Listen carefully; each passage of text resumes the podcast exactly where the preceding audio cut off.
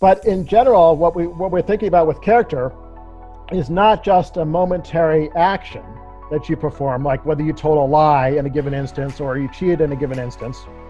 We're talking about how you're put together psychologically so that in a wide variety of circumstances, you're going to think, feel, and act a certain way. This Let's be honest, talking about our faith, it can get hard sometimes. Believing God, who was Jesus for real? Sometimes we get caught up in the world, religion, but now the world will have to get caught up in us. We're here to talk about it. We're here to talk about our real faith. We're here to talk about the real God. For unapologetic apologetics everywhere, welcome to Tactical Faith Radio. Welcome to Tactical Faith Radio. This is Matt Burford. Welcome back. It's been a while since I've been on, but we have a great person to start off kind of a series that I have over the next couple of weeks. I actually was looking online to see about who's going to be speaking at the Evangelical Theological Society that happens every year. Of course, this year it's going to be online, but one of the names that kind of stood out to me was a Dr. Christian Miller. Was interested about what he's going to bring and what he was going to talk about. And I started to call some people that I know and ask them, what do you know about this guy? And just got high praise from everyone that I talked to. So immediately went to Amazon, started checking out his books, and I came across a book called The Character Gap, How Good Are We? And, of course, that kind of thing just really interests me. So got the book. And then after reading the book, I contacted some guys and told them about it, one of them being Travis Koblenz. Of course, you all know Travis Koblenz from part of the Tactical Faith Network. He runs the Wandering Towards Wisdom podcast. He's our resident scholar, PhD. He's our know-it-all. Told him, you need to read this book. We need to reach out to him. Let's get him on a podcast and talk about, you know, what he's doing, you know, why he wrote this book, some other things that he's doing. Just to let you know, Dr. Miller, of course, works at Wake Forest University. You can get him off his website, which is christianbmiller.com. He also has a couple of social media handles called The Character Gap. Of course, you could just do a Google search on him and find him there. He is a prolific writer. His publications are vast. He's got incredible projects. And in fact, he's an incredibly impressive person. You're just doing such fun and wonderful things. Thank you so much for coming on, Dr. Miller. Thank you so much for having me. I don't know how I'm ever going to live up to that introduction, but I'll try my best. Well, we're just so happy that you you emailed me back, and let's just get started. The Character Gap, this book. Tell me what the process is. I know you actually have won some grants. You've been looking at character and virtue for a while. So why this book and why now? Sure, absolutely. So first of all, thank you for having me on your show. And it's a real honor to speak to you about these issues of character. I've been working on this topic as an academic for over 10 years. And so I've been writing academic articles and academic books. And then we were leading a project called the Character Project at Wake Forest University, focused on academic research on character. As time went on, I thought to myself, it would be a shame if a lot of these ideas just stayed at the level of academia, where other academics might read them and engage with them, but they don't have a larger audience.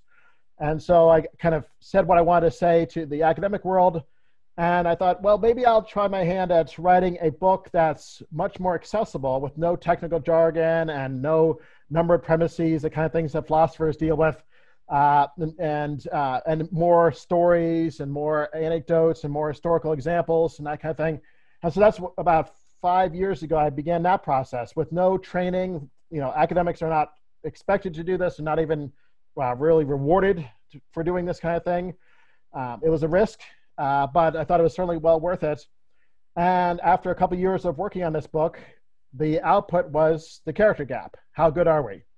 It was published by Oxford University Press, and I've been really happy with it ever since. So the goal is to take these ideas that we've been working on and make them accessible to a larger audience with no background at all in philosophy, no background at all in the character research or anything like that, and just try and impress upon readers that character is important, it really matters, and that we have a long way to go, typically, in improving our character, but there are some strategies we can implement to try and become better people.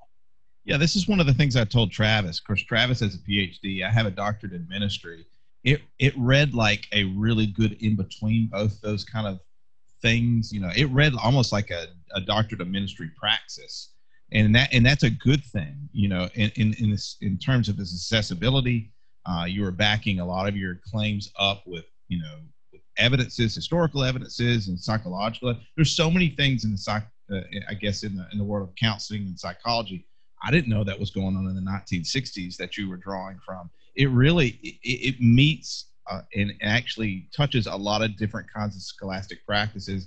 It is just a really neat book to get you a kind of an entry point into the discussion of character. Well, you're very kind of say that. That was the goal. You know, it's not something that as a philosopher I'm trained to do. We're trained to write a certain way to a certain very limited audience. So it took me a while to try to change my mindset and really be intentional in how I'm using my language and not slip into words like traits and dispositions and objective morality and all these things, which are really important and which I would teach in my philosophy classes. But if I just threw that out there with no context, it would turn off the reader. So I really try to stay away from that jargon. So let's get into it, and then I'll hand it off to Travis, to Dr. Travis here in a minute. One of the things that I guess your main point in this book is that it's not as easy just saying you're a liar or this person's a good person. Let me tell you, growing up in Alabama, I mean, I grew up with a deep Alabama moral tradition of don't lie, cheat, or steal. I mean, that was kind of my family's kind of saying. My dad, I grew up with, you don't want to lie, cheat, or steal, or even worse than that, don't be a liar, don't be a cheater. So in other words, there's these binaries of you're either a good guy or you're a bad guy. But when you're faced with the reality of growing up, there's just so much in between those two things, right? My dad used to, I mean, just watching my dad, who was a nurse anesthetist, he was a nurse, it would always come home and tell me, hey, you know, all it takes is one crud to destroy all attaboys. And his point being, when you're in the thick of it, you're making these decisions all the time. And one day you're a hero, the other day you're a zero. And that's what kind of when I was reading the book, I thought, yeah, this is starting to make sense of that tension of growing up with an ideal, but then trying to get into the messiness, especially as a parent. And seeing it from a parent's perspective, I have two children, two teenagers now. It's even clearer to me that it's just messy. So when you're talking about the issue of virtue and virtue tradition, this is a messy thing, right? That's right. So let me do a little prefacing and setup, and then I'll dive into the mess. So there's first the question of, well, what is virtue and what is character? And that's a philosophical question. We need to kind of define our terms and be clear what we're talking about. And then there's the more empirical psychological question of, well, what does our character actually look like? How good are we really today? So on the first one, let's just be clear what we're talking about. We can say character comes in two forms. There's virtuous character and there's vicious character. So the virtuous character is the positive form. Those are things like being an honest person, being a compassionate person, being a just person. On the flip side, there's the bad side of character. That's the vicious side. And you take those virtues and you invert them or flip them around. So for honesty, you've got dishonesty. For compassion, you've got callousness. For justice, you've got injustice. But in general, what we're thinking about with character is not just a momentary action that you perform, like whether you told a lie in a given instance or you cheated in a given instance. We're talking about how you're put together psychologically so that in a wide variety of circumstances, you're going to think, feel, and act a certain way. Now that's pretty abstract, so let me try and unpack that a little bit more, and then we'll get into the messiness in a second. So an honest person isn't someone who just, in one instance, tells the truth or avoids lying. An honest person is someone who is disposed psychologically, so in their thinking, they have certain motivations they care about, the truth. They have certain beliefs. They believe that the truth is important. And those beliefs and motivations combine to give rise to a certain pattern of action. So consistently, in different circumstances, they don't cheat, they don't steal, they don't lie, they tell the truth, they do the right thing when it comes to honesty. So you want to see, okay, not just in a one-off situation, but across situations, does a person tend to exhibit the pattern of behavior you would expect of an honest person? And are they doing it for the right kind of reasons, underlying motivation? Why are they doing it? Is it for good reasons or not so good reasons? Okay, so that's getting clear on the bar, or kind of the target, what we're aiming for. It's to become a virtuous person, like that, who's good and virtuous in their thinking, in their feeling, and in their actions. Well, if that's the target, next question is, how good are we doing at living up to it? Where do we measure up? Are we real close to virtue? Are we real close to the opposite, vice? Or are we somewhere in the middle? And now that's a very different question, and one I can't really answer just from the armchair, sitting and thinking really hard. I could go to a variety of different sources. I could look to history and historical behavior of people in the past. I could look to current events. There's plenty of mixed up, messed up stuff in the current events right now. I could look to religious teachings, which are very important here. Christianity in particular has plenty to say about how good or bad we are. What I did in the book, though, was I dove into the best psychological research that I could find over the last 50 years. Studies which had people, lots of people, big group of people, put into different situations that would probe their character. So situations where they were given an opportunity to cheat or to steal or to lie or to help someone or to hurt someone, and see what happens. So would these people step up to the plate or would they not? And what factors seem to influence whether they would behave well or not? Were they seeming to be paying attention to the right kind of considerations? Or were they being led astray by irrelevant factors in their environment? And I'm happy, I'll stop going on too long, I'm sure, but I'm happy to dive into those studies and give you some particular examples. But to get to the cut it short and to cut right to the chase, what I found was, after looking at hundreds of these studies, is that no one study proves anything, but that collectively a certain picture was emerging from this research, where I say, at least, the research supports us being a mixed bag. So this is the messiness, that most of us have a character that falls short of virtue, but at the same time, most of us have a character which does not kind of descend to the bottom of vice, doesn't erode, it's not a vicious character either. So what that means is that in certain situations we'll behave admirably, in other situations, we'll not behave admirably. Sometimes we'll be motivated for the right reasons, sometimes we won't. But we have a long way to go to be virtuous, but thankfully, we're not as bad as we could be. And maybe I'll stop there and see if I put a lot on the table there, what direction you might want to go from there. Yeah, I would like to ask you, I guess the way you describe us reminds me a lot of and this has nothing to do with contemporary politics, but with the democratic man in Plato's Republic. And so the democratic person is this person who just whatever desire happens to arise at the time, whatever happens to be strongest at the time, you run with it. And so sometimes the democratic person could be good, sometimes they could be bad. If they smell cinnamon rolls or cookies, or they just came out of the bathroom, they might be good. And I'd love to get back to that.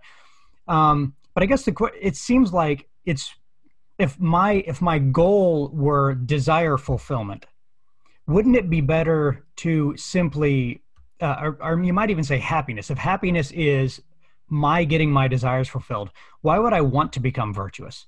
Isn't it easier to just run after whatever particular desire happens to arise? And so if I happen to be walking by a Cinnabon, who is not a sponsor of this show, and I suddenly feel happy because it reminds me of Christmas or something, and I help a friend in need or a stranger in need, But then I see another person and I don't like them, so I don't do that.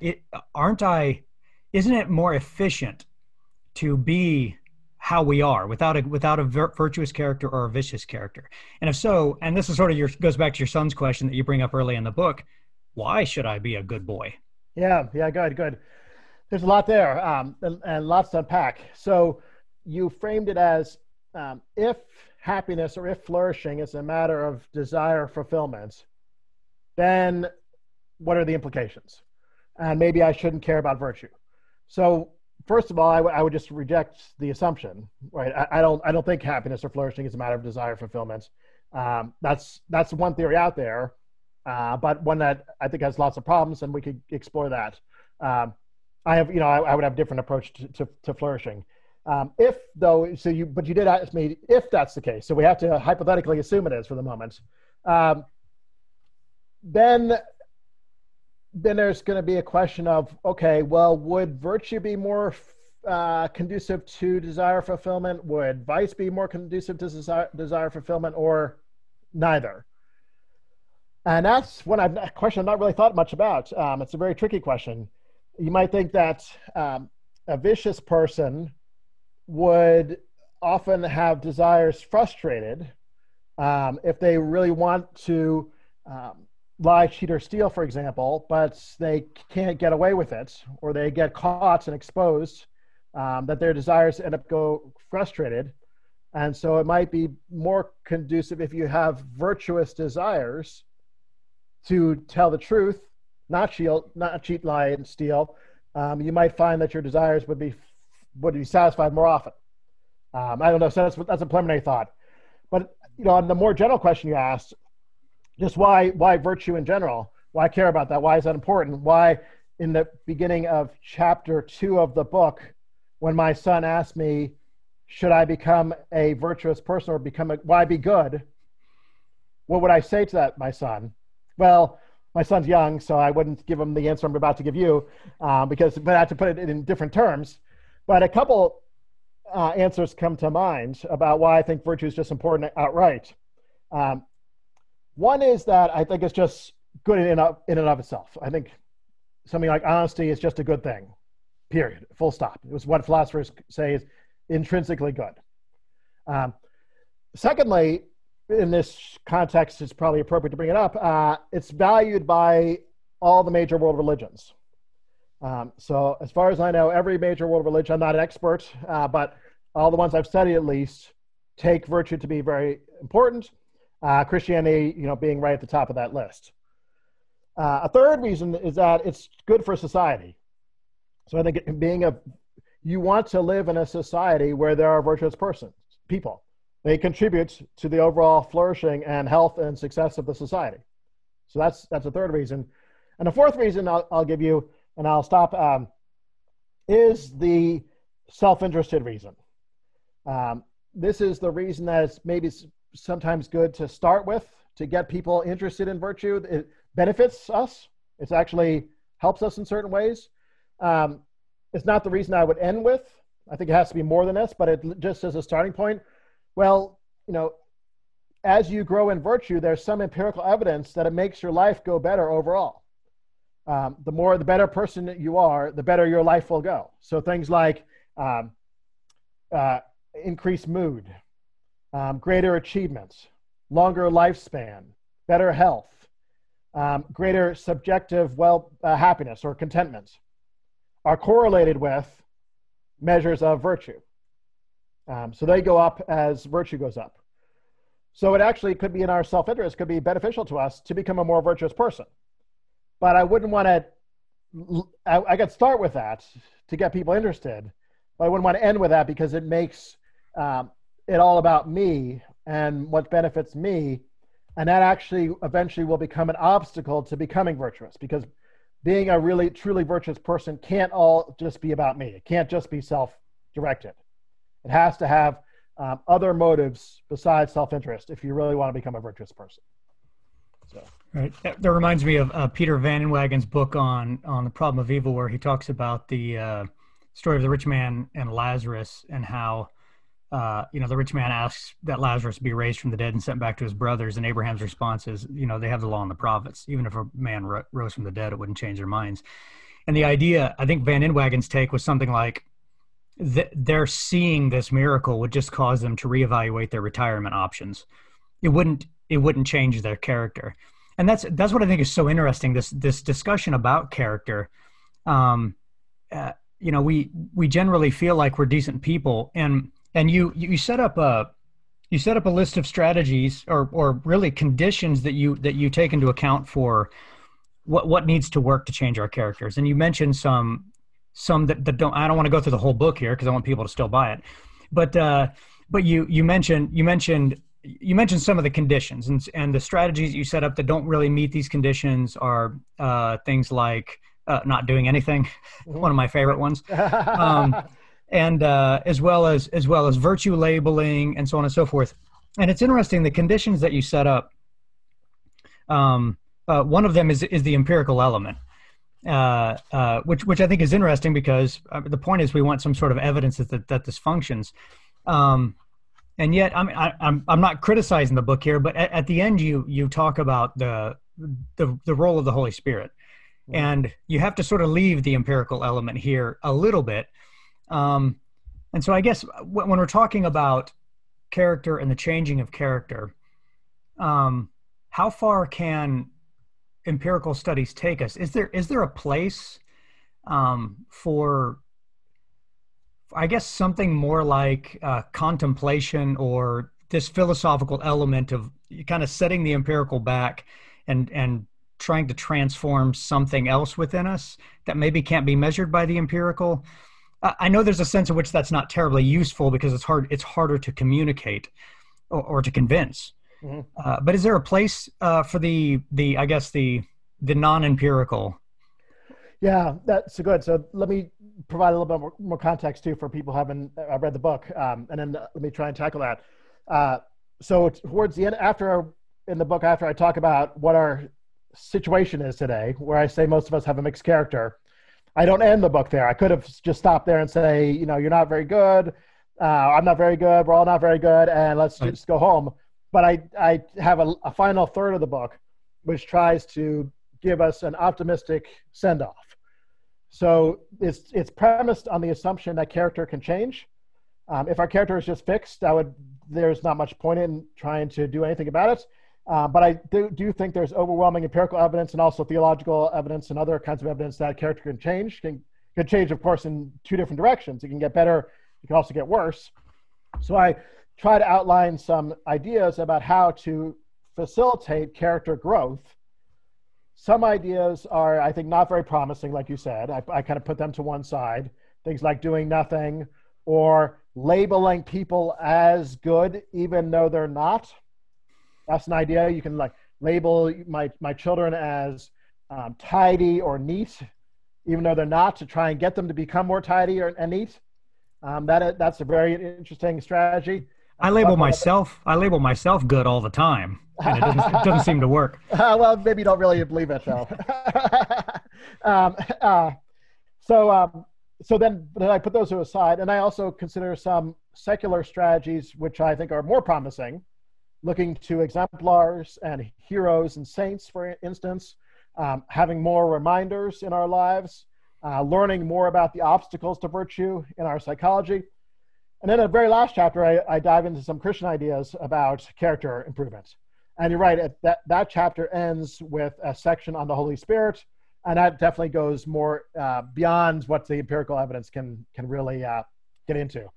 So when I talk about the importance of the empirical evidence, what I mean is when we're outlining these different strategies, it would be nice to know if they actually work.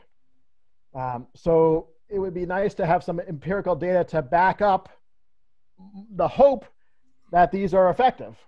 It's one thing, one thing to talk about having virtuous role models and exemplars and how that's really important, but what if it turns out it doesn't actually make a difference? And what if it doesn't help us grow in character? That'd be really surprising, but very disappointing too. But I would like to have some evidence backing it up. So you can run studies where you have a control group and you have an experimental group, and a control group is not exposed to, say, exemplars, virtuous role models, and an experimental group is exposed to them, maybe over a period of, repeatedly over a period of time. And then, you know, you get to the point where you can assess those two groups and see whether there's any difference or growth in their character as a result of this intervention or not. Mm-hmm. Now, these are very hard studies to do. There are not many of them out there, but I think they're valuable and worth doing. So that's what I mean by empirical evidence. I like to see, if we're going to spend all this time and money, it's ultimately going to be expensive too. Let's make sure we have some support for it.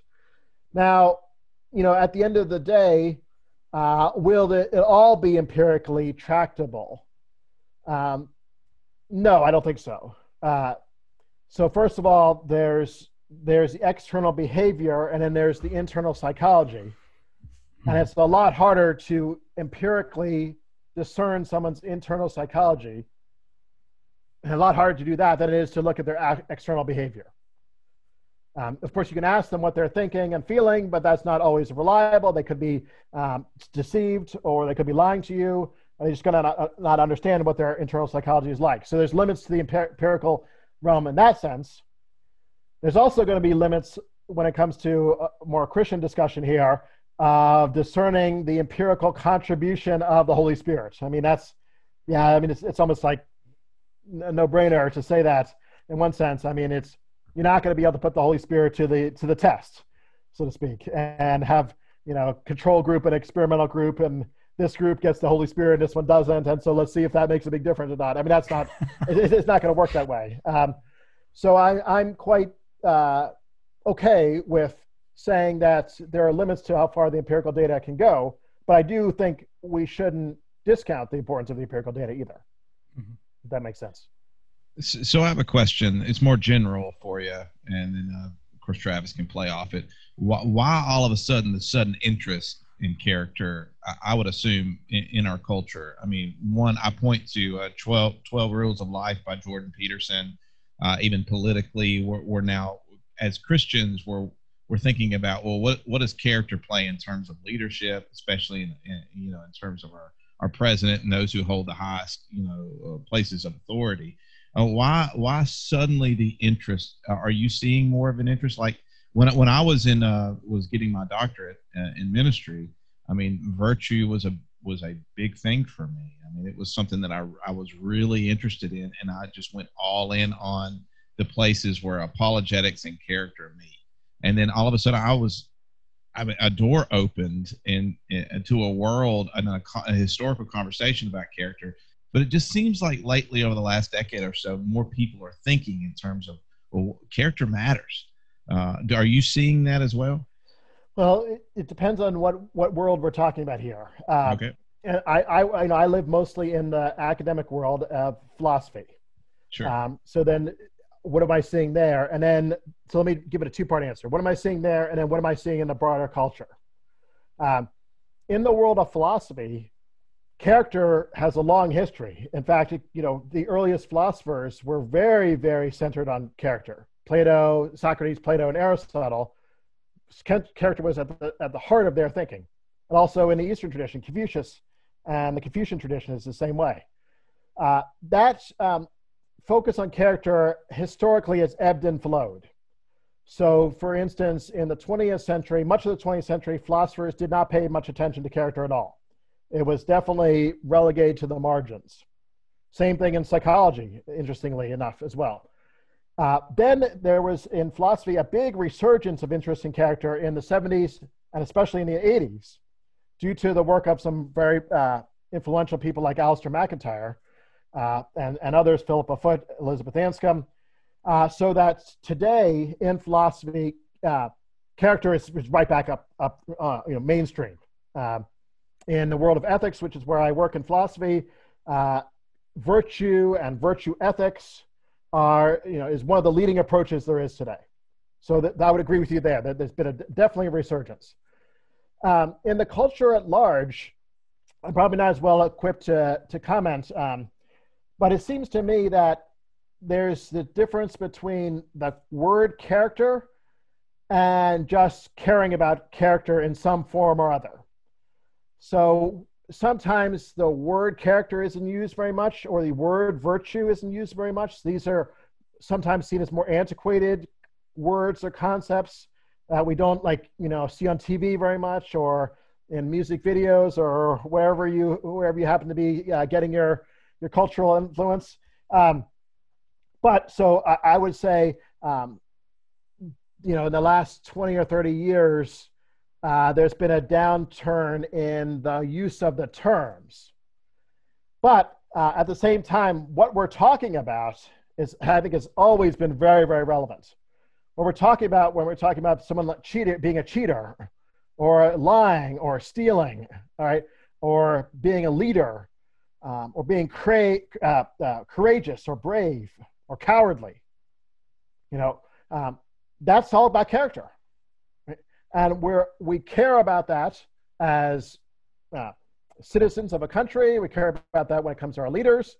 We care about that in terms of our friends. Can we trust our friends, or will they betray us? We care about that as parents. I'm a parent as well. I have 3 children. Raising our children to be a certain way. All this, even if we don't use those words, character and virtue, very much, it's all coming back to those concepts of character and virtue. It's clear in our daily lives. We care about them a great deal.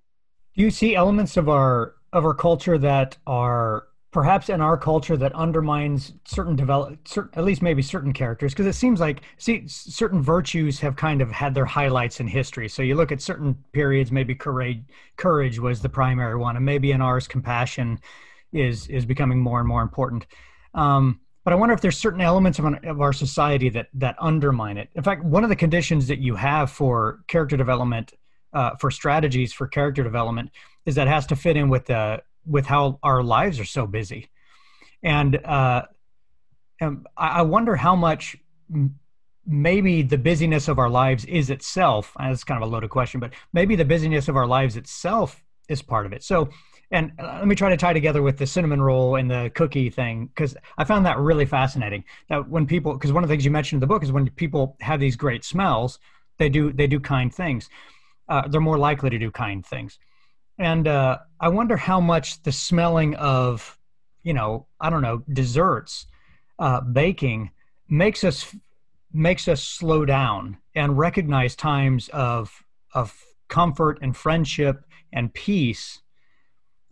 And so therefore, because the world sort of I don't know if you know Wittgenstein's Tractatus 6.43, he says, the world of the happy man is completely other than that of the unhappy one. And the idea is something that in that moment of smelling the cinnamon roll or whatever, you suddenly are put into a different world where the busyness and the pressures that you feel all around you sort of fade away, and you're able to see your neighbor and care for your neighbor. I wonder if I know we can't make everything smell like cinnamon rolls, even though that wouldn't be a bad thing. But I guess, is there some strategy there about training ourselves to maybe see the world as if it always smells like cinnamon rolls? That's great. So a couple parts to that. Let me take them in order. Are there virtues that emphasize more so than others historically and today? Absolutely. So popularity of virtues ebbs and flows. To take a really clear example of that, chastity was considered a virtue in the Victorian period. Emphasized very heavily. These days, probably most people don't know that word or what it means. So that's an example. Humility is another example. Humility is not on Aristotle's list of virtues. It is, of course, in the Christian tradition, a virtue. Nietzsche does not consider it a virtue. It goes up and down. So political leaders today, you might think that they're not known for their humility often. So I think I'll definitely emphasize that point. Are there certain conditions in society which work against virtue? Absolutely.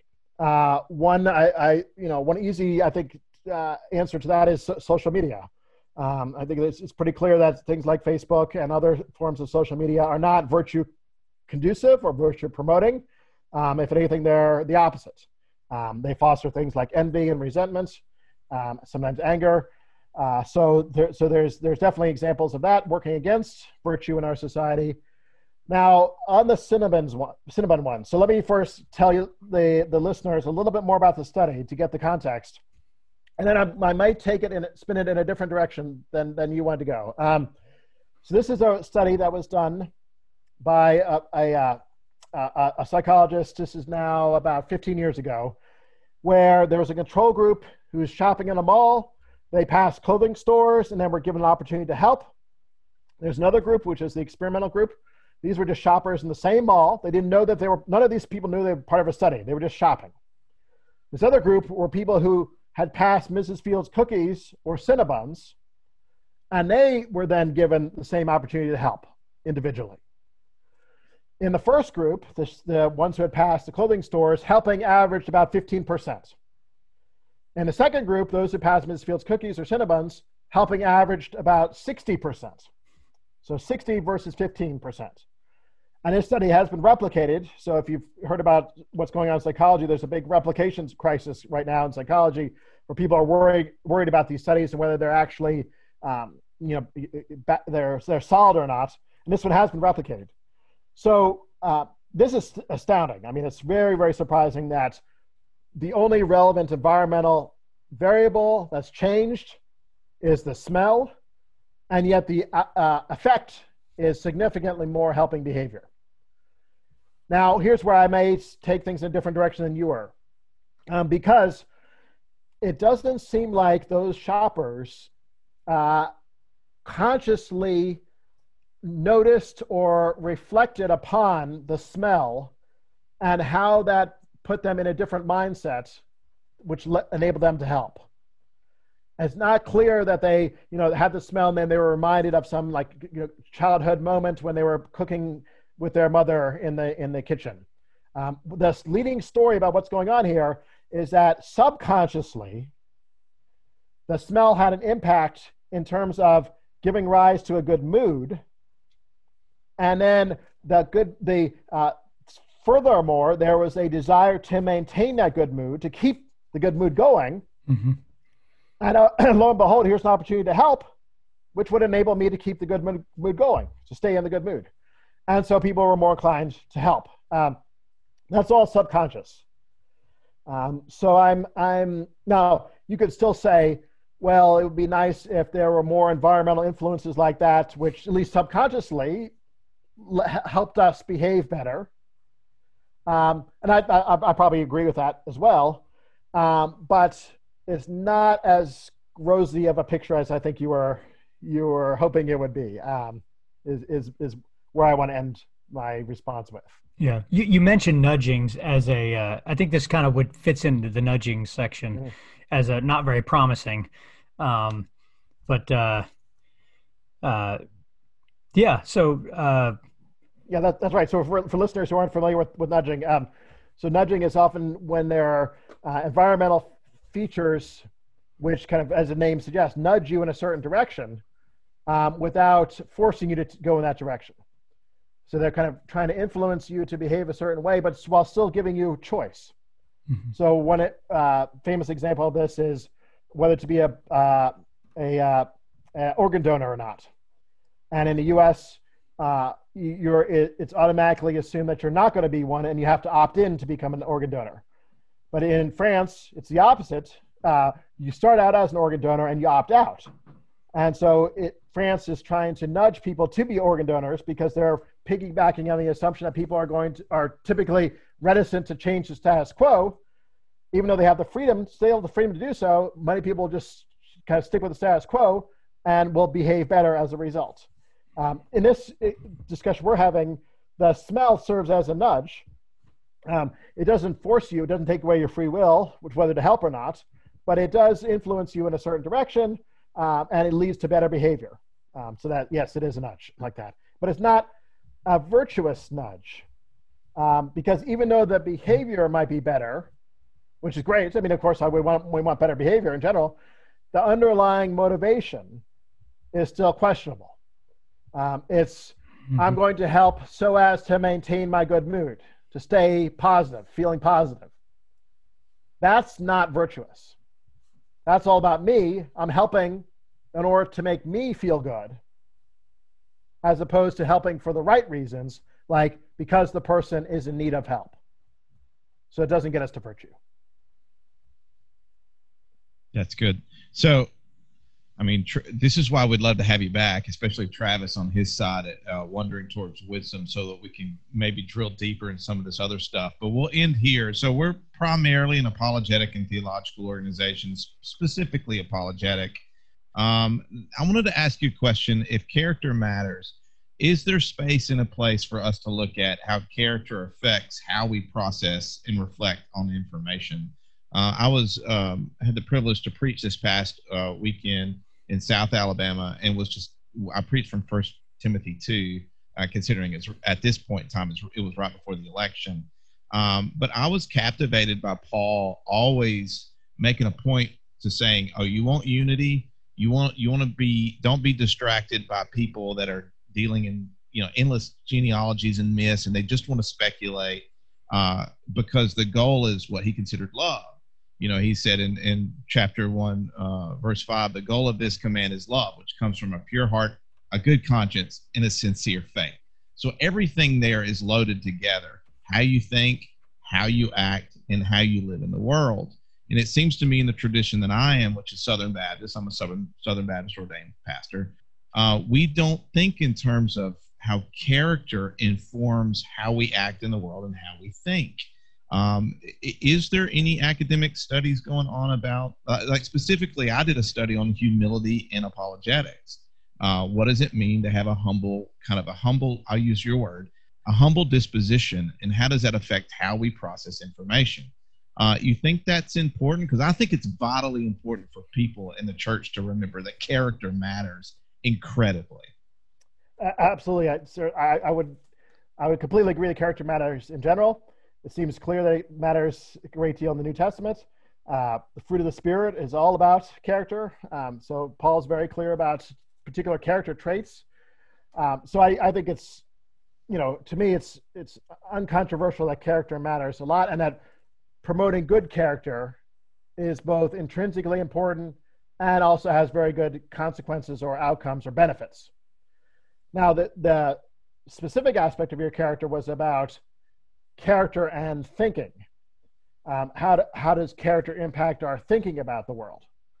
And so character impacts a bunch of things. So it impacts our behavior. It impacts our emotions and how we feel about the world, our motivations, why we do what we do. But you're asking specifically about how does character impact our thinking? And there, I think it's clear that it does too. And there's plenty of research in philosophy on this. In fact, there's even an entire discipline in philosophy called, and here's going to be some jargon, so I apologize in advance, it's called virtue epistemology. So this is when we think about thinking, how can virtue help us think about thinking? And then what's the importance of developing intellectual virtues as well as moral virtues? So virtues that help us get closer to the truth. Those would be intellectual virtues, as well as moral virtues, which have to do with how to live our lives, our behavior. So let's now make that less abstract. Maybe we can just, I can wrap this up by trying to make it, give it a couple examples.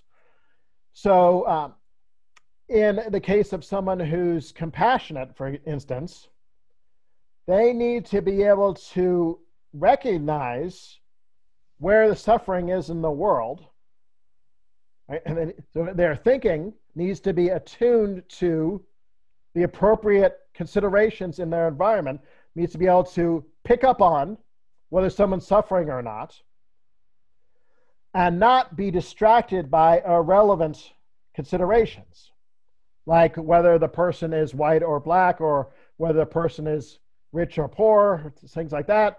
If the person is suffering and in need of help, they need to be helped, right? Whether they're Samaritan or not. So that's irrelevant. The virtuous person here, the compassionate person, picks up on what matters. This is a human being, put it in Christian terms, made the image of God, who's suffering, and that needs to be addressed, right? So that would be an example of how compassion has a very important intellectual component to it. Honesty works the same way, right? I need to be able to, in my circumstances, discern what is the truth and what is a lie, what would be an authentic response, what would be a misleading response, right? I need to be able to be sensitive to how to convey my words in a way that's helpful and uplifting and supportive versus a way that, even though it's honest, could be cold or harsh or brutal. And this is all a matter of thinking, again, right way. So an honest person, of course, behaves a certain way, but as a reflection of how they understand the world in a deep manner, picking up on the right considerations and ignoring the irrelevant considerations. So I hope that makes sense. I hope it speaks to what you were asking about. Oh, it does. So we're talking to Dr. Christian Miller. He's the A.C. Reed Professor of Philosophy at Wake Forest University. Thank you so much. I'm telling you, this is a great read. It's a great read for those of you who listen. If this is going to be one that I give to people, or at least suggest to pastors who are talking to me who want to get into this area and want to think about this area. And I'll tell you what, I spend a lot of time with pastors, Dr. Miller, and character is important. And a lot of pastors want to see the church be a place where they're developing it. But maybe first we need to go back to first things and be reminded what it is to begin with. And your work is doing that. Well, thank you so much for spending time with us. Thank you. You actually have a book coming out, forthcoming, called Honesty: The Philosophy and Psychology of Neglected Virtue. Would love to have you back on to talk about that when it comes out. But, you know, I hope everything goes out well for the rest of the year for you. I hope you have a great holiday season coming up. And thank you again for taking time out for us. I really appreciate it. Thank you for your interest in my work. Thank you for the very kind words. And I definitely would be happy to come back and talk some more.